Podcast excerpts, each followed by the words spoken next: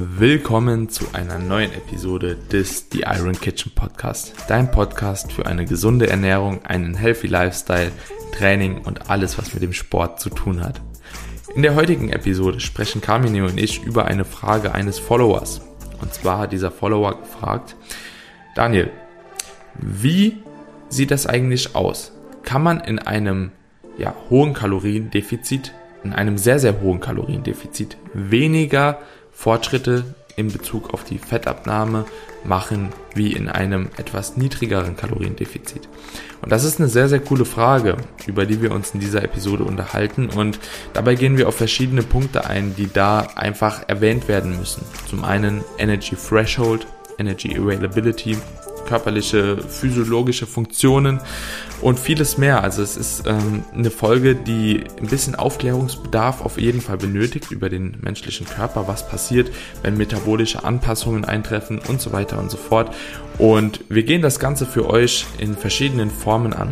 Wir sprechen dabei über ja, Wettkampfsportler, die beispielsweise in meinem Coaching sind und ja, einfach das Bestmögliche aus sich herausholen wollen, also so viel Muskelmasse erhalten wollen wie nur möglich. Aber wir gehen auch auf übergewichtige Personen ein, Personen mit Adipositas, die einfach so schnell wie möglich Körpergewicht verlieren müssen und da muss man natürlich ein paar Unterscheidungen treffen und ich denke, dass diese Episode nochmal einen sehr, sehr guten Überblick verschafft, wie man in welcher Situation vorgehen sollte und ob ein zu hohes Kaloriendefizit auch in weniger Resultaten resultiert. In diesem Sinne, ich wünsche euch viel Spaß bei der Episode und denkt dran wie immer, abonniert doch den Podcast auf Spotify, auf Apple Podcast oder wo auch immer ihr diese, diesen Podcast hört. Das würde uns natürlich sehr freuen und jetzt erstmal viel Spaß bei dieser Episode.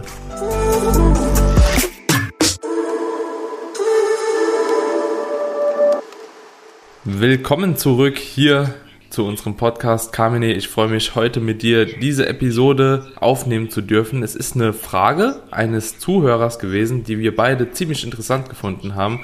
Und zwar geht es heute rund um das Thema, ähm, ob man mit einem niedrigen beziehungsweise mit einem sehr niedrigen Kaloriendefizit beziehungsweise sehr hohen Kaloriendefizit, aber sehr niedrige Kalorien allgemein ähm, vielleicht schlechter abnehmen kann, wie mit einem ja etwas minimalistischeren Defizit? Und das ist eine sehr, sehr interessante Frage und ich freue mich auf jeden Fall heute, das Thema mit dir besprechen zu dürfen. Aber Kamine, erstmal, wie geht's dir? Bist du bereit für die heutige Episode? Ich bin auf jeden Fall bereit für die heutige Episode. Ist immer schön, weil donnerstags kommt ja auch sowieso eine Episode von uns raus und gerade heute mit den fünf Trainingstipps für maximale Erfolge kamen jetzt schon sau viele Feedbacks rein, als ich das heute Morgen in der Story mhm. gepostet habe.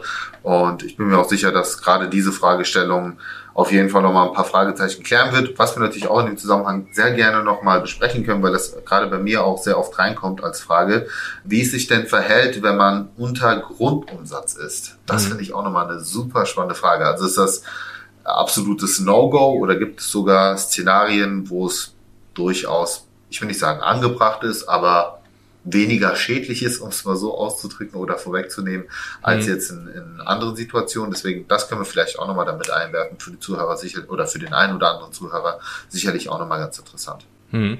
Ja, also ich denke auf alle Fälle auch, dass das Thema ein sehr, sehr relevantes Thema, vor allem bei vielen wirklich ein relevantes Thema ist, weil ich manchmal einfach so das Gefühl habe, so dass dieses Thema auch sehr stark mit so Crash-Diäten einhergeht. Ne? Finde ich, das geht so ein bisschen einher, dass man halt eben sagt, so ja, man macht jetzt halt eben voll Low Carb und isst halt eben äh, gar keine Kohlenhydrate mehr und reduziert dann irgendwie die Kohlenhydrate so um 400 Gramm oder was weiß ich so, dass man halt direkt irgendwie in einem Defizit von 1200, 1300, 1600, was auch immer, ähm, je nachdem wie man das Ganze abzieht ist. Und je nachdem, wie viel Körpergewicht man dann hat, unterschreitet man vielleicht dann halt eben auch so eine gewisse Grenze, die du eben halt eben schon erwähnt hast. Und das resultiert dann meistens darin, dass halt eben ja so eine Diät meistens nicht ganz so erfolgreich ist, wie man sich das Ganze vorstellt. Ohne jetzt irgendwie voreingenommen zu irgendeiner Extremdiät zu sein, egal ob das jetzt Keto oder was auch immer ist. Aber das ist nun mal ein Fakt. Aber jetzt hast du eben natürlich schon ein interessantes Thema angesprochen. Ich glaube, das wäre ganz äh, wichtig, wenn wir dieses Thema einfach vorab schon mal klären, und zwar diese physiologische Untergrenze, die wir haben. Und du kannst ja einfach mal so erzählen, ich denke, du willst ja auch auf diese Energy Availability, Energy Threshold Thematik hinaus, was das überhaupt ist und warum das für jemanden, der eine Diät macht, so relevant sein kann oder relevant ist vor allem? Also das ganze Thema ist, glaube ich, so zum ersten Mal groß geworden, als man Frauen beobachtet hat, geschaut hat, okay, wieso kommt es gerade bei Frauen sehr oft zu einem, ja, ich sag mal, zu hormonellen Problemen, vielleicht auch zu, äh, zu Problemen mit dem Menstruationszyklus, Periodenverlust und so weiter. Und hat halt dort eben festgestellt, dass es eine, ja, sogenannte Energy Availability Threshold äh, Grenze oder eine, ja, ich sag mal, eine Kaloriengrenze gibt, die man eben nicht unterschreiten sollte, um eben nicht in hormonelle Probleme zu geraten. Mhm. Und da gibt es sehr, sehr schöne Rechenformeln, könnt ihr einfach mal googeln. Ich weiß gar nicht, Daniel, haben wir die Möglichkeit, hier was zu verlinken oder nicht? Wenn ja, in den Show Notes können wir was verlinken, ja. Okay. An, ansonsten ähm, könnt ihr das einfach mal googeln und ähm, was halt ganz wichtig ist, das ist jetzt nicht nur unter Grundumsatz oder wie auch immer, sondern da kommen zum Beispiel auch eben Faktoren mit rein, wie zum Beispiel das Training. Das heißt, dass man eben das, was man trainiert, eigentlich auch wieder durch die Kalorien zuführen sollte. Also im Grunde genommen ist das eben ein definierter Wert, den jeder für sich individuell auch mal ähm, ermitteln kann, den man im besten Falle nicht unterschreiten sollte, um sich keine Probleme zu schaffen. Ja, das ist sehr, sehr gut zusammengefasst so. Und so, okay. so, so, Probleme, die halt eben da entstehen würden, um da auch einfach nochmal so ein kleines Beispiel zu geben, sind halt einfach ganz normale Diätsymptome, die natürlich im Laufe einer Diät vorkommen, wie zum Beispiel so Lethargie. Ne? Das ist schon äh, eine Sache, die da mit einhergeht. Aber natürlich auch Probleme mit Menstruationszyklus, da sind Schlafstörungen und so weiter und so fort. Also alles, was normal so ein ja, so eine Homöostase erfordert, ist da einfach in Gefahr. Also es sind sehr, sehr viele, wen das Thema interessiert, der kann auch ja hier einfach nochmal einen Screenshot machen, Carmine, wie du das immer so schön sagst, macht einfach mal einen Button mhm. Energy Threshold und dann können wir das Thema mal komplett auseinandernehmen. Und ja, auf alle Fälle ist es so, dass dieser Energy Threshold eine sehr, sehr große Rolle spielt. Ich denke, für viele Leute, die eigentlich einfach ein bisschen abnehmen wollen, die müssen sich gar nicht in dieses Milieu normalerweise begeben, weil ich sag mal so, der Hobbysportler, der hat eigentlich, oder der, der einfach ein bisschen abnehmen will, der muss eventuell gar nicht so niedrig mit den Kalorien gehen, weil man hat natürlich noch die zweite Stellschraube. Also zum einen natürlich, du kannst Kalorien reduzieren um ein gewisses Maß, aber du kannst auch einfach länger diäten. So.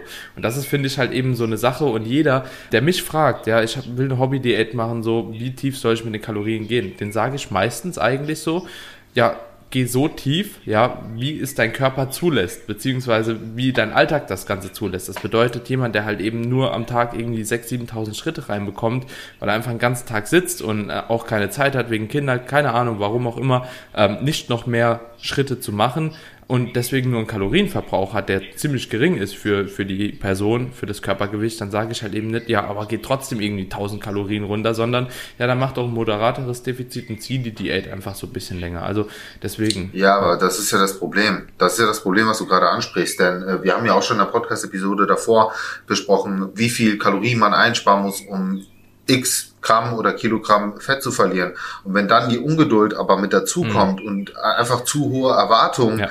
die realistisch einfach nicht umsetzbar sind, dann wird das Ganze zum Problem. Und da ist eben der Zeitfaktor für viele äh, ausschlaggebend. Ne? Ja. Also ja. wir brauchen nicht drüber reden, dass zwar nicht laut der Datenlage, muss man ganz klar sagen, also es, es ist nicht gesagt, dass aggressivere Diätformen mit dem höheren Defizit prinzipiell schlechter sind als äh, moderateres Defizit. Das verstehen die Leute immer falsch. Ja, mhm. es, theoretisch ist es sogar so, dass du mit einem hohen Defizit sehr viel schneller abnimmst. Logisch. Ja. Aber es geht halt um genau diese negativen Adaptionen, mit denen viele eben nicht zurechtkommen. Und das muss sich halt jeder selbst fragen oder auch mal ausprobieren. Wenn du mit einem hohen äh, Defizit gut zurechtkommst und auch mit diesen negativen Adaptionen wie Lethargie, wie schlechter Schlaf, wie Heißhunger, alles das, was damit einhergehen kann, nicht muss, aber kann, dann okay, go for it. Wenn du nicht damit klarkommst, und da gibt es eben Leute, die bereits ab einem moderaten Defizit anfangen, wirklich die harte mhm. Keule zu bekommen, ja, dann ist es eben nicht für dich und dann musst du das akzeptieren. Also Akzeptanz ist ganz, ganz wichtig und Geduld natürlich auch, wie ich äh, gesagt habe. Mhm. Und um auch mal direkt auf die Frage zu sprechen zu kommen, ob ein zu hohes Kaloriendefizit sich negativ auf die Abnahme auswirkt, im Prinzip habe ich die Frage davor beantwortet. Nee, wird's nicht. Es wird sich eher positiv auswirken, aber es kann sich eben negativ auf die ganzen Anpassungsreaktionen auswirken und das wiederum eben auf deinen Diäterfolg. Und so muss man das Ganze eben sehen. Mhm. Obwohl man, also da, da würde ich jetzt auch ganz gerne noch mal kurz einkrätschen, weil ich glaube, äh, Man muss dazu noch sagen, es kommt trotzdem darauf an, wie hoch das Defizit gewählt ist. Wie hoch ein Defizit in der Diät gewählt werden sollte, da haben wir ja schon drüber gesprochen in vergangenen Folgen. Also wen das Thema interessiert, der sollte einfach noch mal ein paar Folgen auf jeden Fall zurückblättern. Da haben wir das schon einmal ganz gut besprochen. Aber man muss ja auch dazu sagen, wenn das Defizit zu hoch gewählt ist, so, dann ist einfach ein Verlust von Lean Body Mass, also fettfreier Masse, ein Risiko, das bestehen bleibt. So, also da müssen alle anderen Faktoren wieder extrem gut stimmen. Schlaf, Regeneration, hatten wir ja alles schon besprochen. Und, und auf alle Fälle ist es so, dass natürlich, wenn Muskelmasse verloren geht, ähm, rein theoretisch das Defizit nochmal erhöht werden muss. Ne? Und da muss man halt eben auch so ein bisschen auf die Zielsetzung der jeweiligen Person oder da kommt es sehr, sehr stark auf die Zielsetzung allgemein an. Denn wollt ihr so viel Fett wie möglich bei abnehmen, bei so groß oder größtmöglichem Erhalt der Muskelmasse, dann sollte man den Ansatz ein bisschen überdenken. Wollt ihr so viel Körpergewicht wie möglich verlieren, dann kann man das Ganze natürlich machen. ja. Ja, jetzt muss ich aber auch einkrätschen, Daniel, gerne, weil gerne, ich habe jetzt wieder, ich habe jetzt wieder mein, meine oder ein Teil meiner Zielgruppe vor Augen. Und da sage ich, nicht nur die Zielsetzung ist relevant, sondern auch die Ausgangslage. Du darfst nicht, du darfst natürlich nicht nur von den Leuten ausgehen, die du jetzt, die du jetzt aktuell zum Beispiel coachst, die schon einfach eine relativ gute Ausgangslage haben im Sinne von nicht zu viel Körperfett. Wenn ich jetzt aber von einigen meiner Leute ausgehe, die tatsächlich aus einer Übergewichtssituation kommen, da ist es natürlich schon anders und da kann man schon durchaus auch aggressiver mit dem Defizit arbeiten, weil eben diese ganzen Anpassungsreaktionen sich jetzt wahrscheinlich nicht so stark auswirken werden, zumindest nicht in der Anfangszeit, weil der Körper noch genug Reserven hat, aus denen er schöpfen kann. Ja? ja. Äh, und deswegen ist, ist, deswegen ist tatsächlich auch eine Strategie, die ich dann gefahren bin mit vielen meiner Klienten, die tatsächlich übergewichtig bis hin zu stark übergewichtig waren. Also wenn wir wirklich schon über Adiposita sprechen, krankhaftes Übergewicht, da wissen wir auch, gibt es unterschiedliche äh, Grade, Grad 1, Grad 2 und so weiter, ähm, dass ich dort wirklich so gearbeitet habe, am Anfang mit einem sehr hohen aggressiven Defizit reinzugehen und tatsächlich, und das ist auch wieder eine gute Überleitung zu der Frage, die ich ähm, am Anfang gestellt habe, nämlich Untergrundumsatz zu essen. Tatsächlich war es bei einigen so, wenn es wirklich schon ähm, so krankhaft übergewichtig war, dass wir sie ganz schnell runterbekommen mussten, wo wirklich die absolute Priorität war, einfach nur schnell Gewicht zu verlieren, ähm, tatsächlich auch mal Untergrundumsatz habe essen lassen. Natürlich in Absprache, natürlich kontrolliert und das ist eben auch ganz, ganz wichtig. Man sollte das nicht ähm, unbewusst machen oder durch eine dumme Diätform, sondern auch, auch ein sehr hohes Defizit dann umso besser aufstellen, zum Beispiel mit zusätzlicher Supplementation und so weiter. Aber tatsächlich auch mit einem sehr hohen aggressiven Defizit reingestartet bin, auch für die Motivation als kleiner Kickstarter, weil die Leute wollen am Anfang im besten Fall auch Erfolge sehen und Großerfolge und dann peu à peu aber auch wieder das Defizit reduziert habe. Also wirklich so diesen Anfangsschwung mitgenommen habe und dann eben das Ganze strategisch angepasst habe. Wie gesagt, das ist eine besondere, eine besondere Ausgangslage und Zielgruppe, ganz, ganz klar, aber deswegen unterhalten wir uns ja auch hierüber, weil man kann eben nicht pauschalisieren. Ich bin kein Freund von Pauschalisierung, du auch nicht, weil es eben nicht geht. Man muss immer gucken, wer ist die Person vor einem, was ist das Ziel. Und beides gehört nun mal zusammen. Ja, ja, extrem geile Inputs nochmal. Und das ist ja auch das Interessante, finde ich, immer so, wenn wir da gegenüber sitzen, weil wir natürlich auch äh, schon sehr, sehr andere Leute oder eine äh, große Differenz der Zielgruppen quasi haben. Und bin ich voll bei dir. Also wenn jemand wirklich so mega übergewichtig ist, adipös, ja, letztes Stadium, auch in den ersten Stadien, ne? Und da sind gesundheitliche Risiken halt eben vorhanden. Beispielsweise, die haben äh, was weiß ich, Herzprobleme, kardiovaskuläre Probleme, wo sich das wirklich sehr, sehr negativ auch auswirken kann, so diese Fettleibigkeit, ja. dann ist es definitiv ratsam, erstmal so viel Gewicht wie möglich runterzuhauen. Also da bin ich auf jeden Fall vollkommen ja. bei dir. Ja, in der Zielgruppe. Übrigens, ja? Ganz kurz, vielleicht doch nochmal als Einwurf für die Zuschauer. Ähm, was wir auch nochmal behandeln können, sind zum Beispiel auch unterschiedliche Diätformen, die sich für unterschiedliche Zielgruppen eignen. Denn da gibt es ja auch so ein paar Sachen, ne? gerade bei übergewichtigen Leuten oder zum Beispiel auch beim, speziell beim Thema PCOS. Also es gibt ja einige Krankheitsbilder, wo es tatsächlich spezielle Ernährungsformen gibt, die nochmal interessant sind. Also wenn ihr auch auf sowas Bock habt, dann äh, schickt uns gerne auch mal Feedback über unsere Instagram-Profile. Ja, ja, sehr, sehr cool.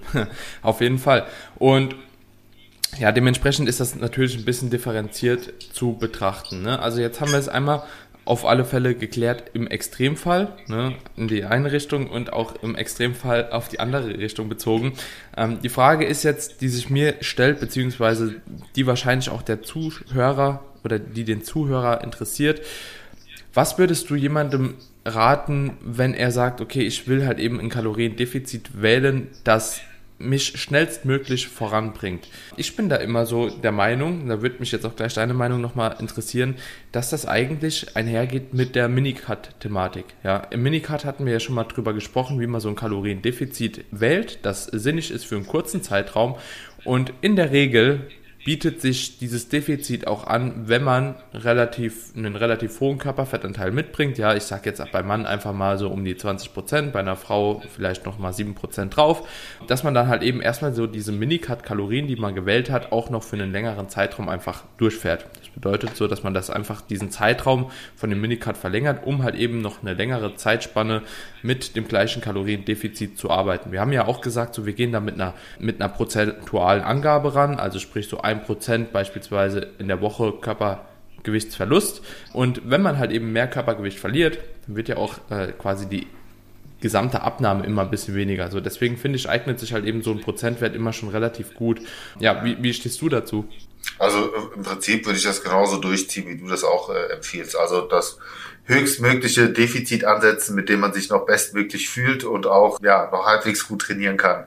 Und da will ich jetzt, da will ich jetzt auch keine absoluten Werte nennen, sondern wie du schon gesagt hast, prozentual macht das schon am meisten Sinn. Ich bin zum Beispiel auch kein Fan zu sagen, 500 Kalorien Defizit ansetzen, weil ne, für einen ausgewachsenen Mann mit viel Kalorienpuffer sind 500 Kalorien nichts. Für eine kleine Frau mit wenig Kalorien ist, kann, mhm. kann das vielleicht schon ja. äh, 25 Prozent Defizit sein. Deswegen mhm. finde ich diese prozentuale Orientierung schon ganz sinnig. Ja. Und ja, ich würde das genauso machen wie du. Aber auch hier, ich muss das einfach nochmal betonen. Es ist extrem wichtig oder es wird umso wichtiger, umso höher man ähm, das Defizit wählt, dass man da wirklich auch darauf achtet, dass man seine Ernährung bestmöglich aufstellt. Ja, also dann gibt's auch für mich weniger Spielraum mit ähm, mhm.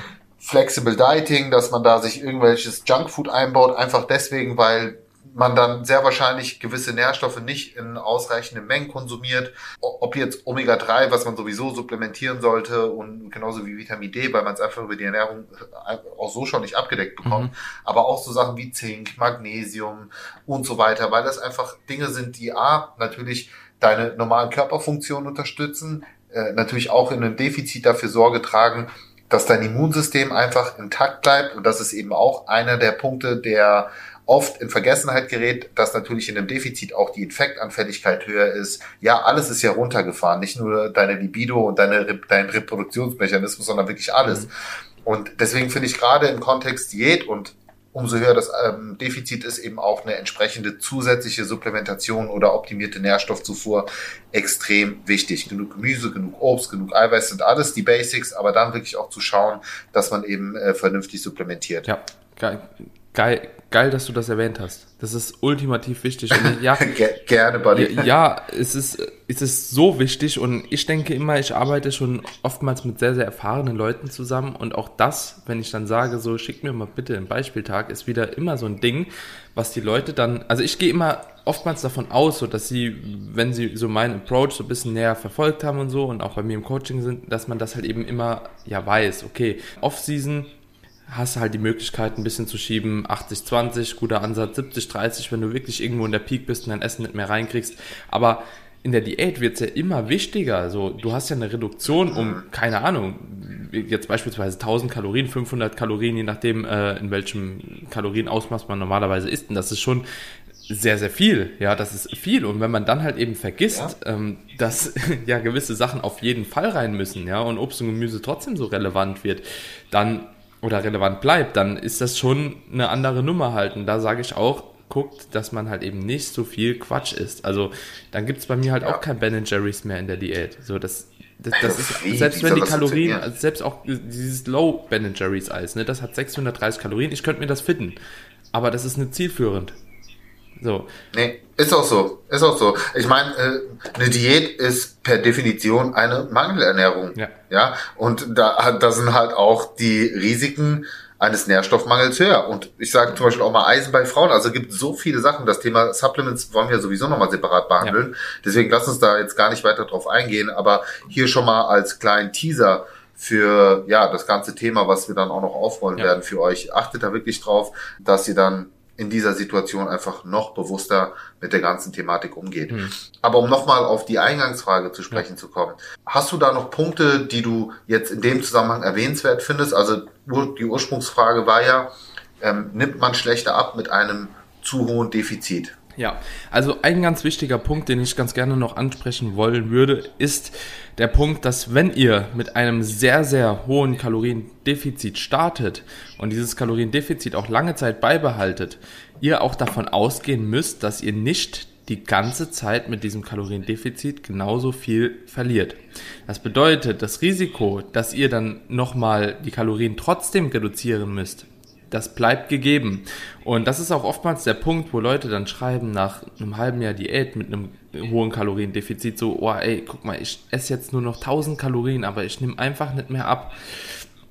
Ja, irgendwann kommt der Punkt. Ne? Vielleicht von keiner Abnahme können wir in der Regel eher weniger sprechen, aber wahrscheinlich ist die Abnahme nicht mehr so, wie man sich das erwartet. Und das ist dann frustrierend und dann wird es, finde ich, auch ein bisschen problematisch, weil wohin willst du die Ernährung noch weiter reduzieren? Also so, dann kommt irgendwann der Punkt, wo man einfach dann sagen muss, okay, ich mache jetzt wahrscheinlich mal eine Pause von der Diät. Ich muss jetzt einfach mal Abstand gewinnen und dann einfach noch mal eine Zeit lang zumindest noch mal sich die Kalorien anheben auf Erhaltungskalorien, auf zumindest mal diesen Grundumsatz, dass man halt eben einfach so vom Körper her noch mal ein bisschen eine Regeneration erfährt und danach noch mal das Kaloriendefizit ähm, anziehen kann, um einfach noch mal ein bisschen mehr Gewicht zu verlieren, weil ansonsten fährt man sich gegen die Wand irgendwann.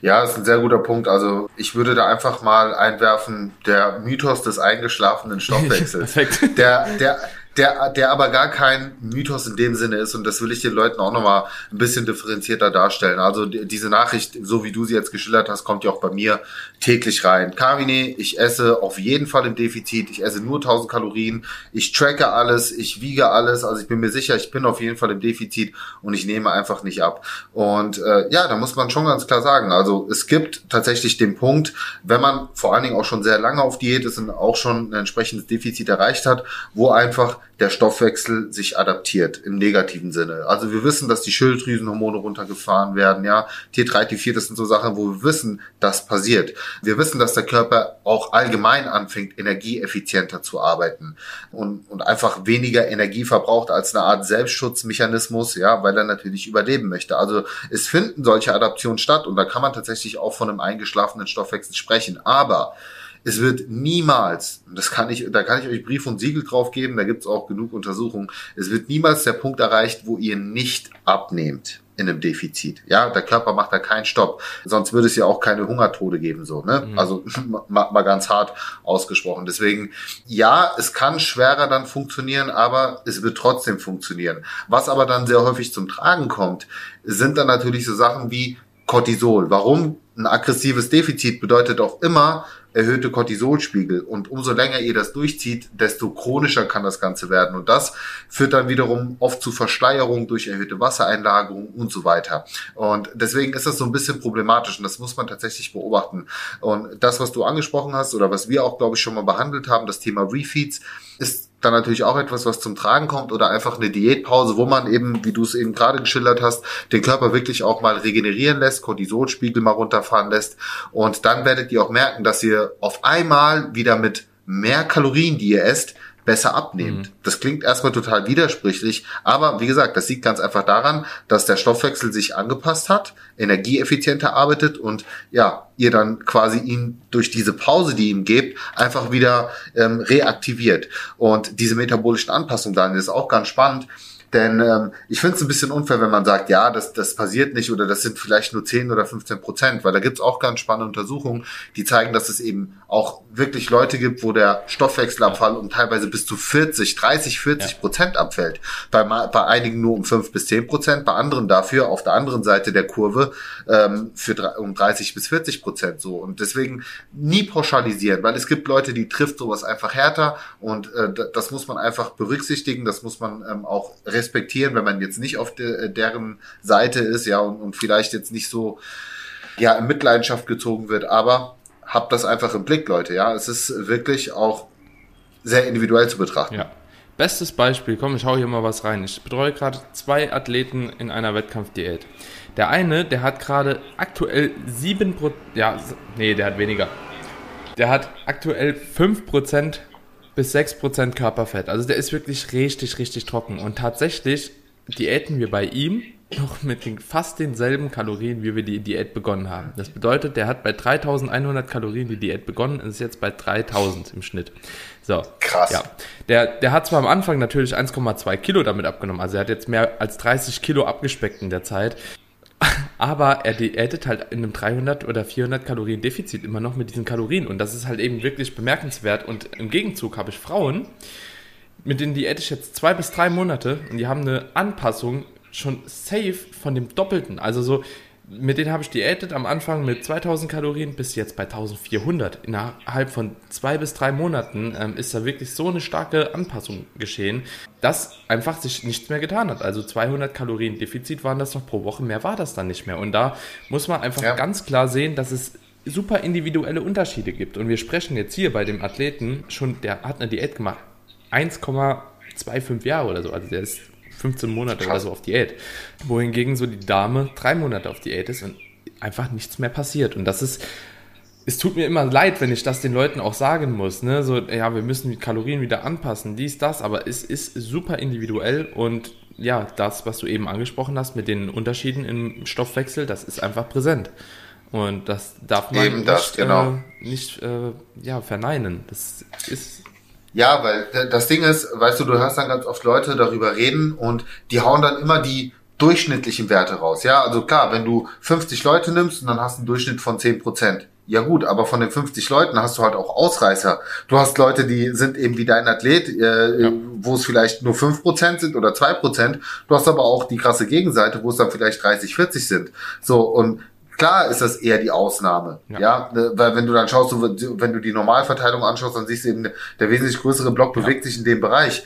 Aber es kann ja auch sein, dass die Person tatsächlich der Ausreißer ist. Mhm. So, wie gesagt, da muss man einfach auch Verständnis für haben. Da brauchst du auch einen langen Atem. Da musst du auch als Coach natürlich die Geduld aufbringen und das Ganze dann richtig evaluieren können. Aber jetzt stell dir mal vor, wie sich das für die Person anfühlt, die in dieser Situation drinsteckt und von allen immer nur zu hören bekommt, ja gut, ja. du cheatest bestimmt ja. oder du trackst bestimmt nicht richtig das kann schon echt hart sein, mhm. ja. Also deswegen immer vorsichtig sein. Ich, wie gesagt, bin einfach kein Freund von Pauschalisierung. Aber im Zweifelsfall, wenn die Person sich unsicher ist, muss man einfach sagen, sorry, hol dir einen Coach, weil nichts anderes wird dir helfen. Ansonsten wirst du dich nur körperlich kaputt machen, mental kaputt machen. Ähm, es wird auf Dauer frustrierend für dich sein, weil du einfach keine Erfolge siehst und du nicht wirklich weißt, an welchen Hebeln du jetzt weiter drehen kannst. Ja. Nee, ich würde auch sagen, so damit können wir auch die Episode eigentlich abschließen. Ich habe noch ein yes. cooles Thema, das mir gerade so in den Kopf gekommen ist. Ähm, die, die Angst aus dieser Situation nochmal die Kalorien zu erhöhen, wäre vielleicht auch eine sehr, sehr coole Episode, glaube ich, die vielen Leuten ja. helfen würde. Ähm, Refeed-Angst, die Refeed-Angst ja. auch. Ja. Also etwa passt ja auch so sehr gut damit rein. Ne? Mhm. Ne? Aber ja, das ist definitiv äh, eine gute Sache. Äh, allgemein Ängste abbauen, äh, mehr Kalorien zu essen. Auch so vielleicht auch nochmal ein spannendes Thema, was wir behandeln können, muss ich jetzt auch nochmal einwerfen, aus einem Untergewicht Mus oder Gewicht zuzulegen, Muskeln aufzubauen, ist auch nochmal so eine Situation, mhm. die sehr oft bei mir thematisiert wird. Ja. Aber ja. gute Punkte, Daniel. War auf jeden Fall eine geile Episode. Vielen Dank für den Austausch. Ähm, ich hoffe, dass die Leute einfach viel mitnehmen konnten und natürlich auch diese Folge hier wieder feiern, ordentlich teilen über die sozialen Kanäle und natürlich auch auf iTunes wieder eine fette Bewertung hinterlassen. Yes, also Kamine, bis zur nächsten Episode. Hat mich wie immer mega gefreut. Ciao, ciao. Dito. Ciao.